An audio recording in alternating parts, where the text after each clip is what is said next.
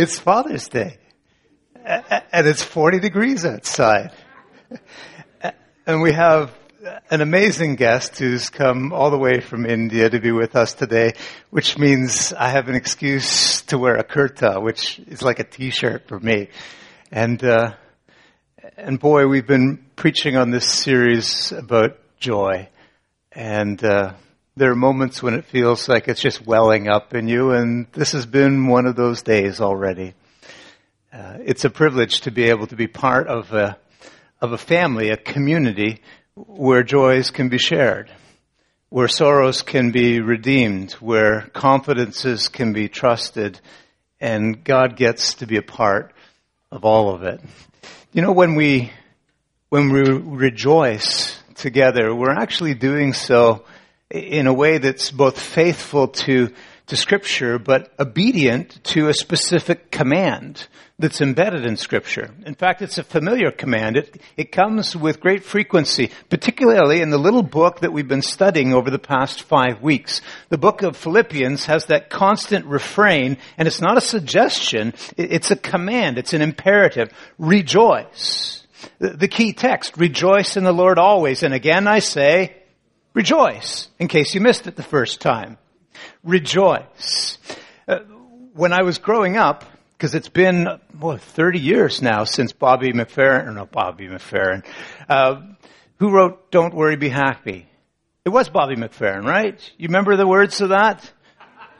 Here's a little song I wrote. You might want to sing it note for note in the right key. Don't worry, be happy. Yeah, and like an earworm, it kind of stuck in there for a whole generation, and it took us a decade to get rid of it, and now it's back in there again. So I'm just going to let you deal with that. But as we think about joy, and we think about some of the Scripture's wise teaching, we've also been dealing with some of the obstacles, the barriers, and the hurdles that prevent us from experiencing what Scripture says is not only just the uh, the the command and the and the benefit, the the outcome of a life lived in Christ, but uh, but is also this persistent state of well-being. What are the barriers that get in the way of it? What are the impediments? And last week we talked about a major one. You remember we talked about all those things that are back here. All the stuff in the past. You might remember the circle of bad, my bad, your bad, and then there's stuff that's just bad. And about how when we reach back there and carry that stuff forward with it, dragging it into each new moment of each new day, it makes it almost impossible to experience the kind of spontaneous, refreshing waves of joy that God has for us. And it's not that we ignore it or we don't learn from it. Remember we said that the past informs us. But the past can't be allowed to deform us. Somehow, it has to be brought forward in such a way that God can redeem it, that God can cleanse it, that it's not the last word in our life, that in fact God gets to speak the next word in our lives. This morning we're going to talk about another barrier, and if you haven't guessed it already, it's the one embedded in that little tune, don't worry. For how many people is worry, anxiety, a constant barrier to experiencing the kind of spontaneous joy that is meant to leak into and out of our lives? How many of you struggle with anxiety? Uh, I I joked about it in the first service because I thought maybe it's a particularly modern North American phenomenon, but Doctor Sunita tells me it's also epidemic in India, and if we did a survey, we could probably find it might be something of a global phenomenon, and we know it's not just a modern one because Scripture deals quite specifically with the subject of worry. For as long as I can remember, I have been, I've been prone to worry. As a kid, I worried about what my parents thought about me. I worried a lot about school, particularly about my grades. I I worried a lot and probably still do about what other people thought of me. When I got to high school, I started worrying about dates.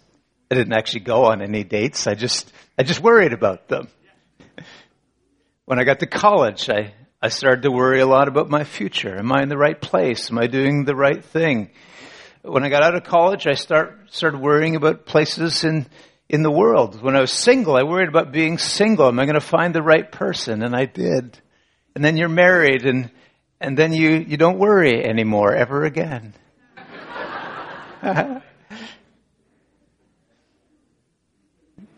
When you do find that person, though, I mean, I still remember thinking, if I ever get married, it's going to be the end of all of it. And and boy, I did. And, and I get to wake up and and be in the presence of, I think, one of the most beautiful, godly people in all the world. And in about twenty-seven minutes, Karina, we're going to escape out the back door because our family have planned, planned a celebration for us. It's our twenty-fifth wedding anniversary.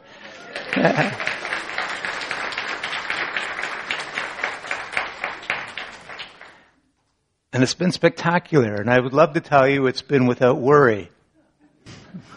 But you know that's not the case. If joy is a pervasive sense of well-being, it is well in my soul, then worry is really the opposite, that there's something that's not right. It's it's not well. We're, we're on the verge of tipping off a cliff. Something is about to fall apart. Something is winding down. Something is disintegrating. There's something wrong. And more and more we're finding that people live, and this is inside the church and outside, instead of living with this pervasive sense that all is well, they live with this nagging sense that there's something wrong. And they carry it with them through their days. What if I made the wrong choice?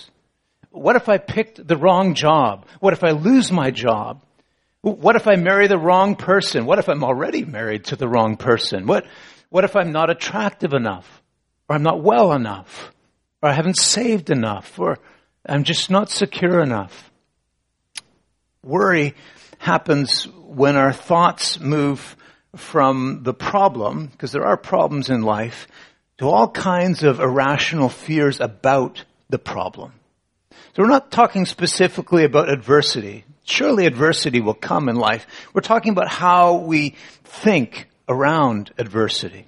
A writer named James Bryan Smith explains the difference. Listen to what he says. He says, despite their similarity, worry is not the same thing as being cautious or careful.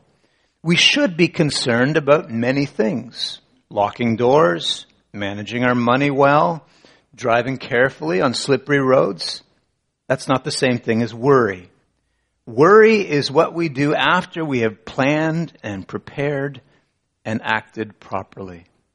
Worry, listen to this. Worry is a disproportionate level of concern based on an inappropriate measure of fear.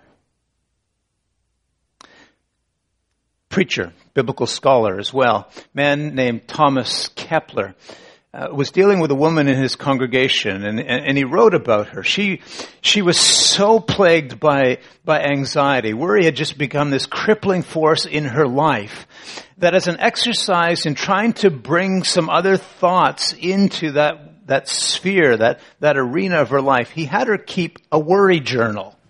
Every time one of those, one of those self-destructive, negative, anxious thoughts would appear, she would write it down.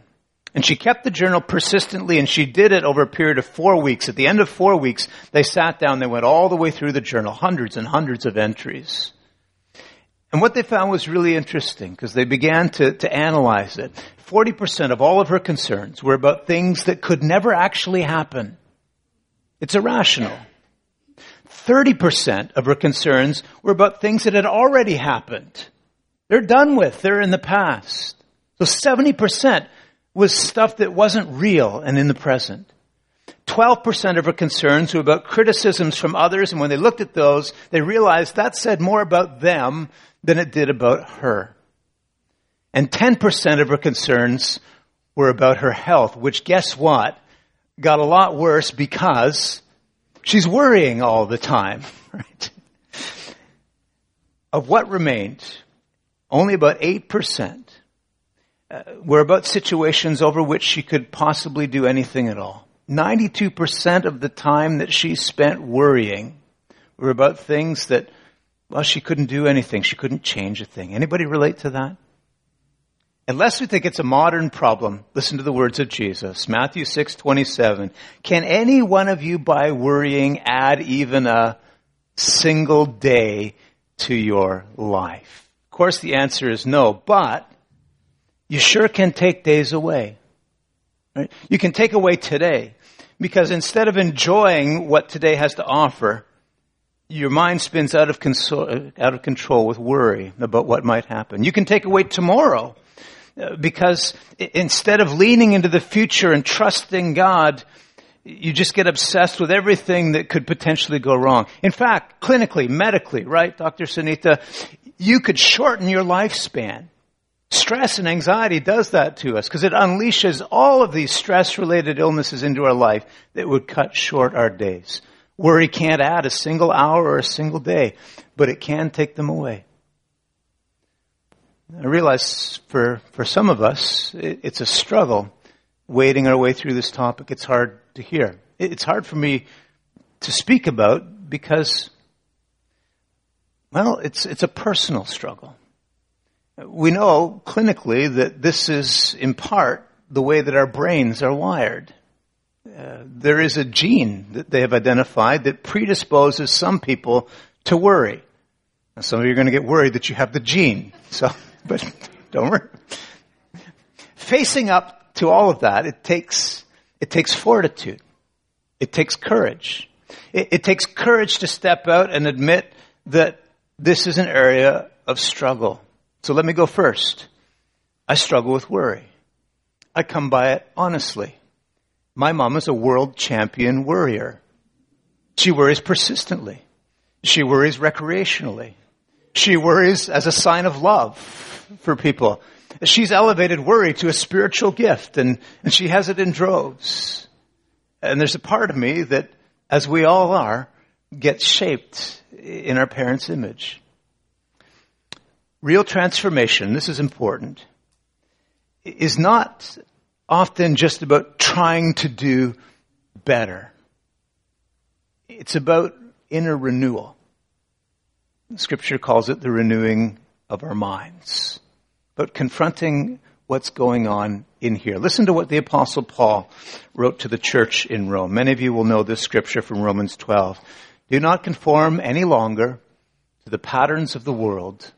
Rather be transformed by the renewing of your minds. And then you'll be able to test and approve what God's will is. If we're going to experience real joy, if that's going to be the steady undercurrent of our lives. We're going to have to confront the way that worry erodes the confidence that God is at work in us. We need to confront not just our circumstances, but our thinking about our circumstances. Which brings us to, I think, some of the most practical words that have ever been written about anxiety. They're found in the Bible. They're found in that little book of Philippians we've been studying. So if you have your Bibles or your devices, turn them on, open them up. Philippians chapter four. We're going to read a few verses starting in verse four. Listen to what Paul says. Starts with that, that theme again, that resonant reminder. Rejoice in the Lord always. It's a command. And again I say, rejoice. Let your gentleness be evident to all. The Lord is near. Underline that. Highlight that. The Lord is near. Do not be anxious about anything, but in every situation, by prayer and petition, with thanksgiving, present your requests to God. And the peace of God, which transcends all understanding, will guard your hearts and your minds in Christ Jesus. Finally, brothers and sisters, whatever is true, whatever is noble, whatever is right, whatever is pure, whatever is lovely, whatever is admirable, if anything is excellent or praiseworthy, think about such things. Whatever you've learned or received or heard from me or seen in me, put it into practice, and the peace of God will be with you. The heart of that text is a very simple instruction. Don't worry. Be anxious about nothing, it says. Don't worry about your job. Don't worry about your finances. Don't worry about your R R S Ps. Don't worry about your physical appearance. Don't worry about being single. Don't worry if you're married. About your health, about your kids. Don't worry. And right now you're thinking, because I'm thinking it, that's impossible. I thought this was supposed to be practical. This is going to be a practical message, Pastor. That's impossible. Let's take a stab at it, though. Let's try and unpack it a little bit. Worry is one of those things that you don't stop just by trying harder. It's kind of like those who struggle with insomnia, right? You ever gone to somebody who struggles with sleep and suggest you just try harder? Yeah? And th- then you start thinking about wanting to sleep and the fact that you're not sleeping. And it's this cycle and just spins downward until you absolutely, the last thing in the world you could do is, is sleep, because all you're thinking about is the fact that you can't sleep. Worry can be like that. So if, if you don't beat it just by trying harder, what's the strategy? And we're going to lift out in this text three very practical ways that you can confront worry.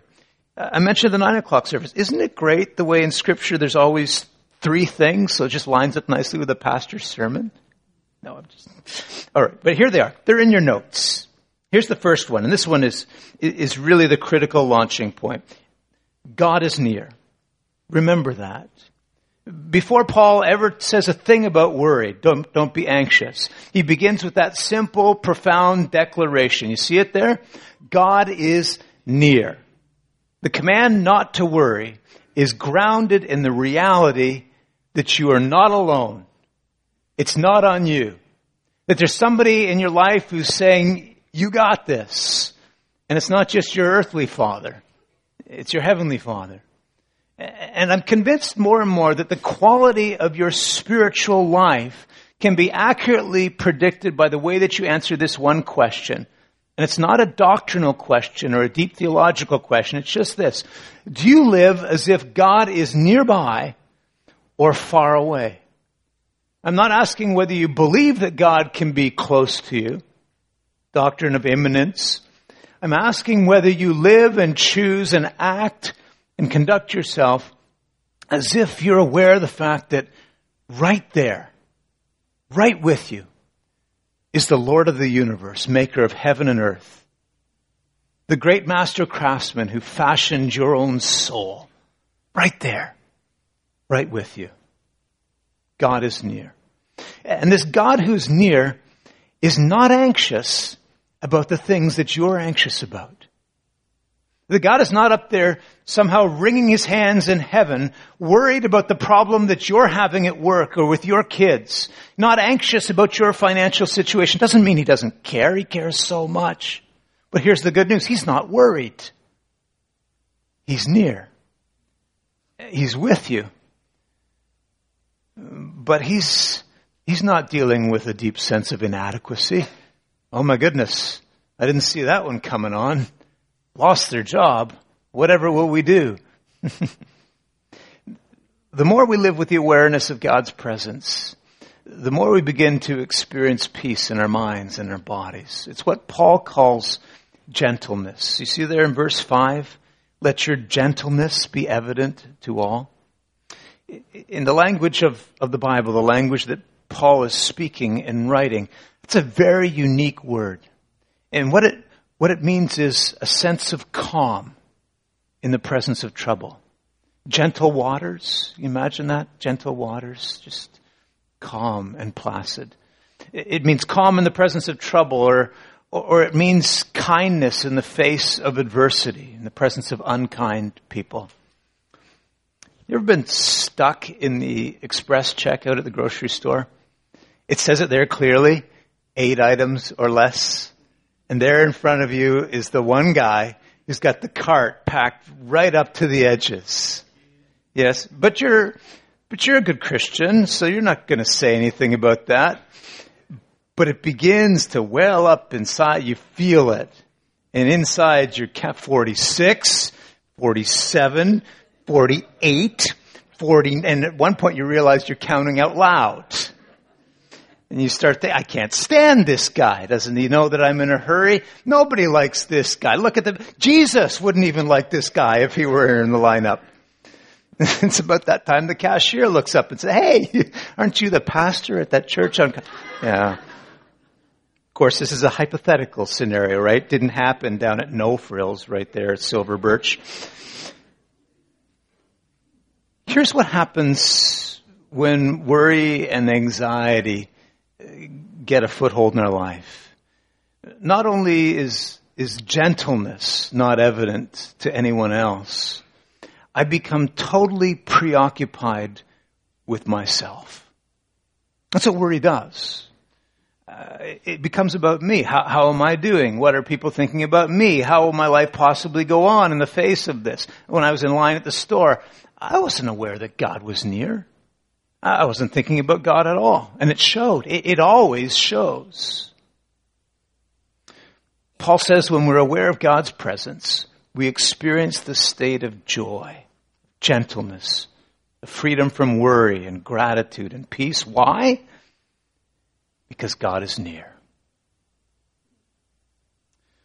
There's a second strategy, and it builds on the first. Remember that a God who is near is a God that you can talk to. Paul invites us to do just that. Verse six there in chapter four.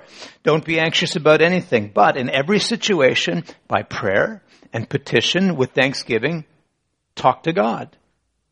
Present your requests to God. It's interesting, you know, when a person is worrying, there tends to be an awful lot of self-talk. What am I going to do? How am I going to get through this?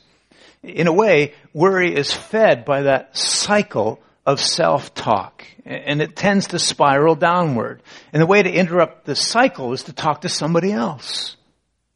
Why not talk to the one who's near? Instead of saying, Richard, how are you possibly going to get through this? Why not start with God? God, you're right here. You're in this. You're in this with me.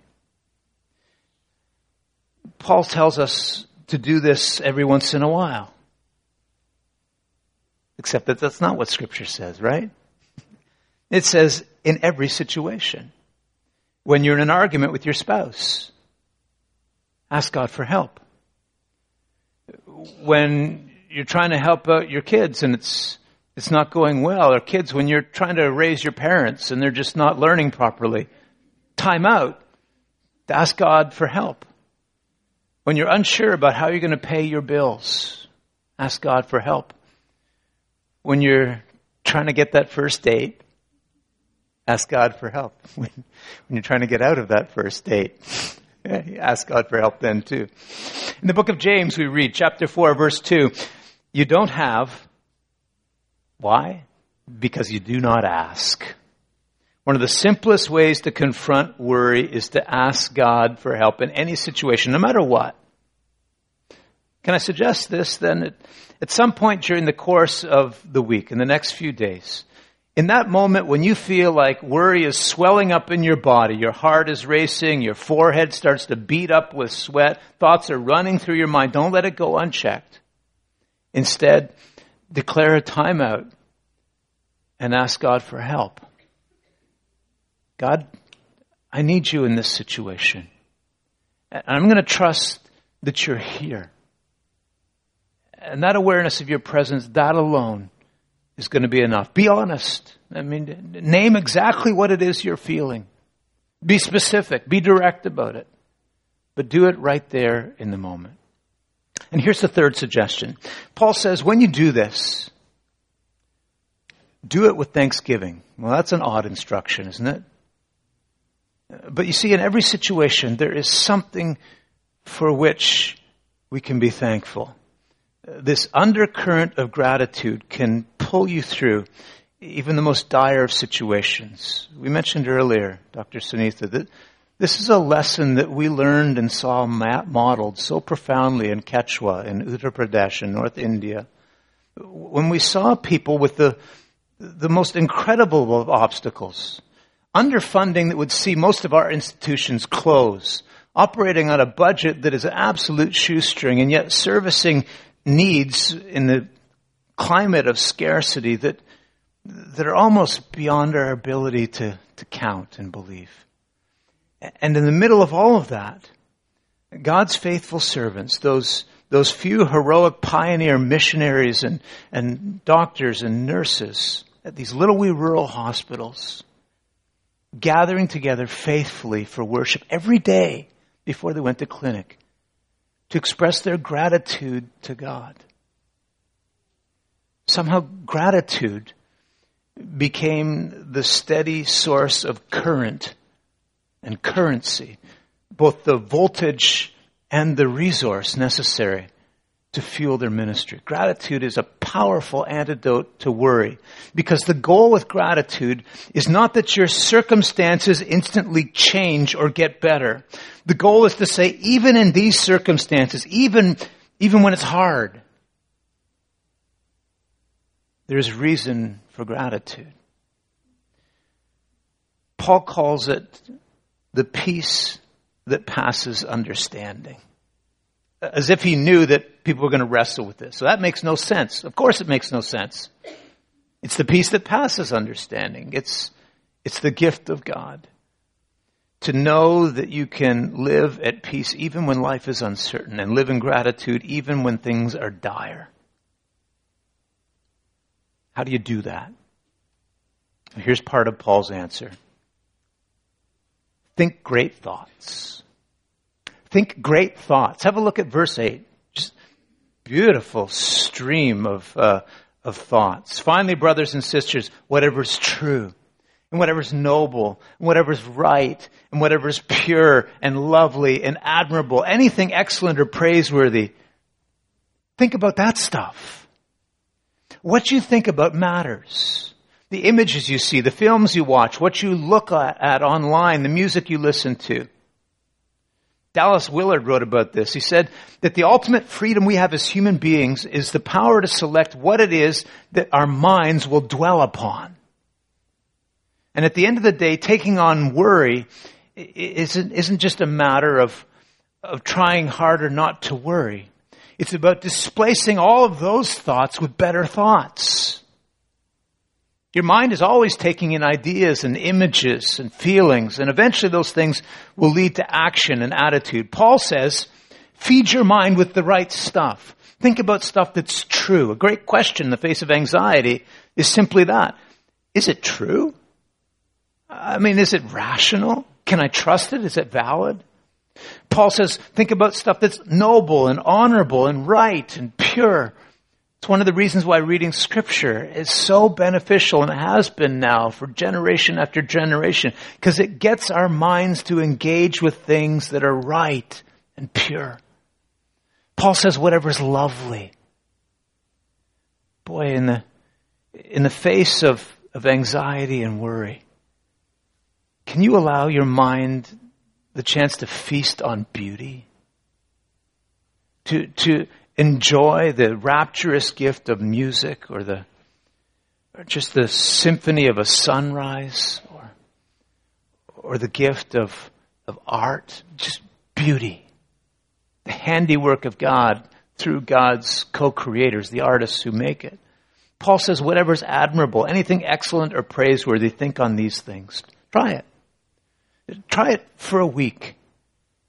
Maybe you'll find the results are significant, that your mood improves, your attitude is different, your patience goes up a little bit, and boy, the effects of worry are a little bit different. What you think, boy, it says an awful lot about who you are. And what you are is determined so much by what you think. Paul closes with what may be the most important thought of all. This is what he says right at the very end, verse nine. The God of peace will be with you. Here's what he means. At the end of the day, when darkness comes and anxiety takes hold, your mind is racing, you can't make it stop, you're not alone. God is with you. Some of you are worried right now. You came here today, you're worried about your marriage, you're worried about a relationship. I don't know what lies ahead for you, and I don't have the answers. But I know this, you're not alone. Some of you are worried about family or about health issues, and and I don't know, and maybe you don't know what tomorrow holds, but I know this. You're not alone. You're in the middle of a situation. There are no easy answers. There's no clear way forward, and you feel like you're over your head, and I don't know the way out, but I know this, you are not alone. God is with you, and not just that. The Bible promises not only is God with you, he's for you. And if God is for you, who can be against you? Jesus right now is inviting you to step out of fear and worry into the gentleness of his presence and the assurance of salvation. And I, I want to provide just a little bit of room, just a few quiet moments to allow Jesus to do what he needs to do in your life. So just before we invite the worship team to come back to the stage, I'm going to invite you just to find a comfortable posture. Um, this is a moment between between you and God. God is near. He has been the whole time. It's not God who changes when God feels far away. It's it's us. So God is near. With with outstretched palms resting on your laps, we're just gonna we're gonna allow to to lift up into God's presence all of those things that have weighed us down. What is it that's that's got you consumed with worry? What is it that's keeping you from living into the reality of God's joy? Take just a few moments and present those things to the God of peace, who is always with you.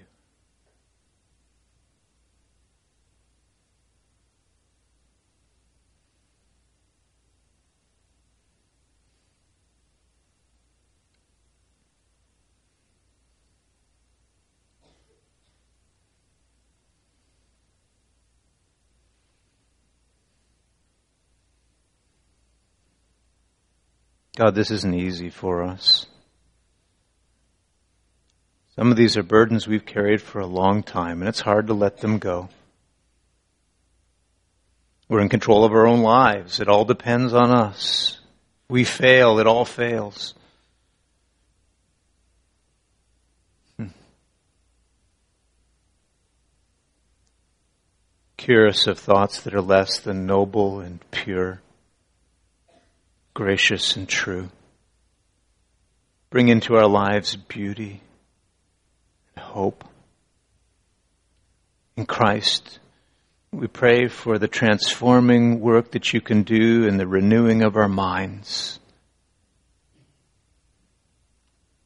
As we push aside worry and all those troublesome thoughts, we put in their place the constant therapeutic reminder that the God who made us and knows us better than anyone, who created us and designed us and loves us more than anyone, is always present, is always near, and worries for nothing. God, come wrap yourself around each person here. Relieve us of the burdens that we carry and into the space that they've occupied in our lives. Come take up residence.